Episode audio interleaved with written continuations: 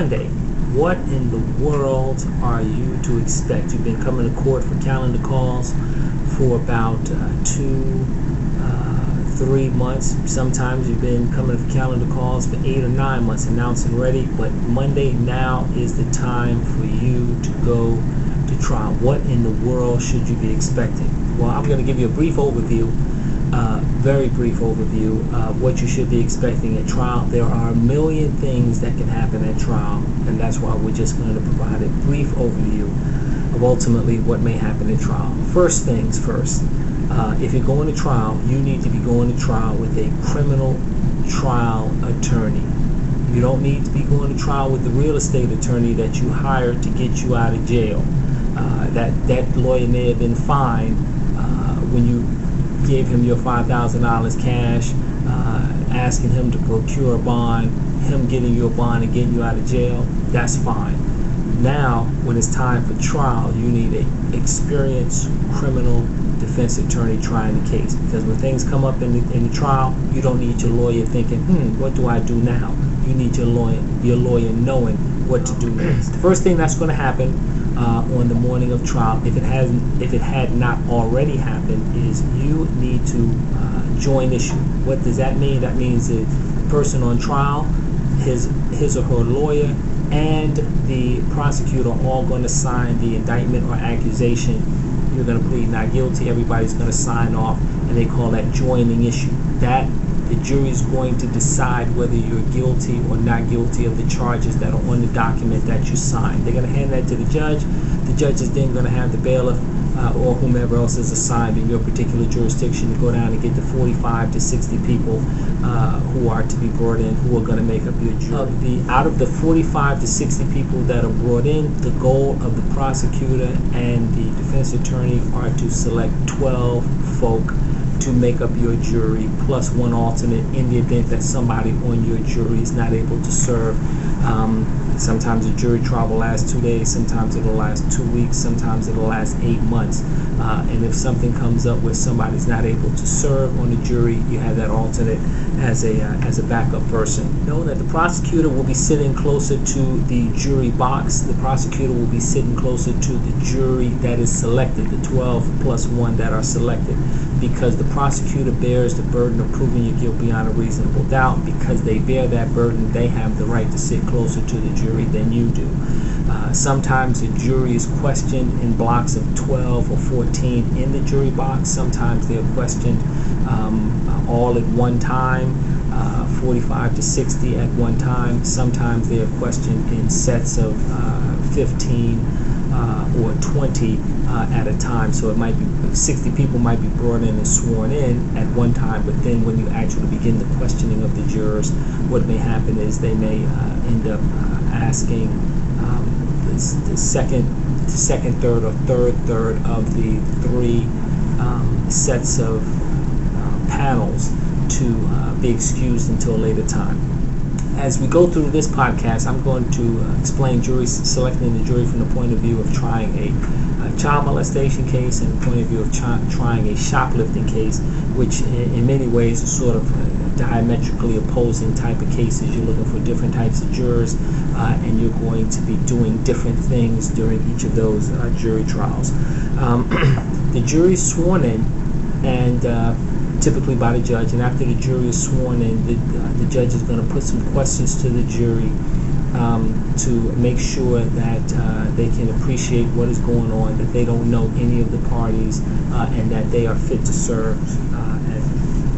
when the uh, when the what they call the general questions after the after the judge swears the jury in and asks them some questions. There may be some general questions by the prosecutor, some general questions by the defense attorneys before you do what is called individual voir dire. Well, when you get to um, the judge reading the charges to the jury, the judge swears in the jury. The judge asks them some questions, make sure they're qualified. They say, I do. Uh, they say, I will. The judge then reads the charges. Well, a shoplifting case, your attorney may not be looking at the jurors uh, in terms of their reactions. If you uh, as the person accused of shoplifting, who's going to have a trial on shoplifting. If you look at a lot of jurors' faces, you'll see some size of service. They don't know what type of case they they're going to be on. They don't know if it's going to be a shoplifting, murder case, rape case, and so when they hear shoplifting, you'll hear some sighs of relief, and you'll see some some sighs of relief. Shoplifting, whew, okay, nothing real serious. I can deal with that. Conversely, if you're being charged with a sex offense and in fact your lawyer uh, is looking at the paper when the judge looking at his paper writing something when the judge is indicating what the charges uh, are you uh, may be in for a long trial your lawyer needs to be looking at the jury if you're charged with any type of sex offense especially child molestation there will be people who will wince when they hear the charges. There will be some people who will have a, a visceral reaction and will begin crying when they hear the charges. There's some people that are going to start giving you dirty looks. If you're the defendant, they're going to start giving your lawyer dirty looks. And your lawyer needs to look out in the audience and see those people who are having a visceral reaction to the charges and are looking at you in a, in a very hostile way, irrespective of the facts of the case, because those jurors are generally hostile to uh, listening to evidence in the case. Red, the judge is going to introduce the parties. The judge will either introduce the prosecution team and the defense team in addition to introducing the defendant, or the prosecutor will turn it over. The, the judge will turn it over to the prosecutor, and the prosecutor will introduce himself. Then the then the defense attorney has a chance to stand up, introduce himself, and introduce his client, the defendant. Ultimately, when your lawyer stands up to introduce uh, himself and introduce you, your lawyer should try to cheat a little bit. Then, what do I mean by that? After your lawyer introduces himself, your lawyer should take that opportunity to start to introduce you to the jury what I normally do is I will stand up, I will introduce myself, and then I'll have my client stand up. I'll introduce my client. I'll give the jury my client's name, and then I'll say something like, uh, "Jurors, I want you to look at my client. Um, my client has coached uh, uh, Little League baseball for the last four years, so you may know him from from uh, the the local park. No, uh, my client has also worked." Um, at uh, Comcast installing cable in this particular area. You may know him from that. What am I doing? Well, the jurors probably don't know him, but what I'm letting the jury know is my client has children. My client cares about the community. My client is actually uh, coaching Little League. My client is is, is, is working and, and has a, and has held a job, and maybe even how long he's held the job. Um, now I'm doing it under the auspices of making sure that the jurors take a good look at my client and think about the different contexts in which they may have seen my client. But at the same time, I'm give, giving them a feel for my client even before uh, the actual the actual char- the actual jury trial begins.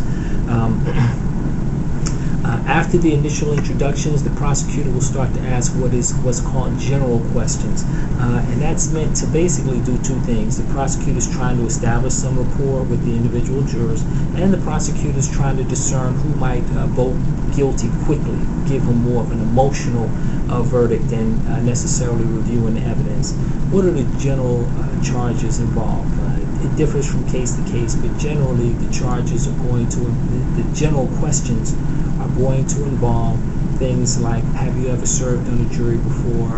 Um, do you have family who's in law enforcement? Have you had a positive, especially positive or especially negative experience with a police officer? Have you ever been the victim of a crime? Uh, things of those natures to try to get a sense of uh, where everybody's head is. Are they hostile to police? Are they hostile to prosecutors?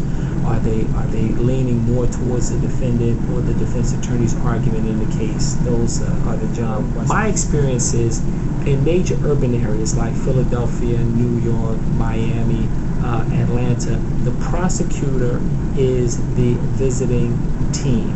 The defense attorney is the home team.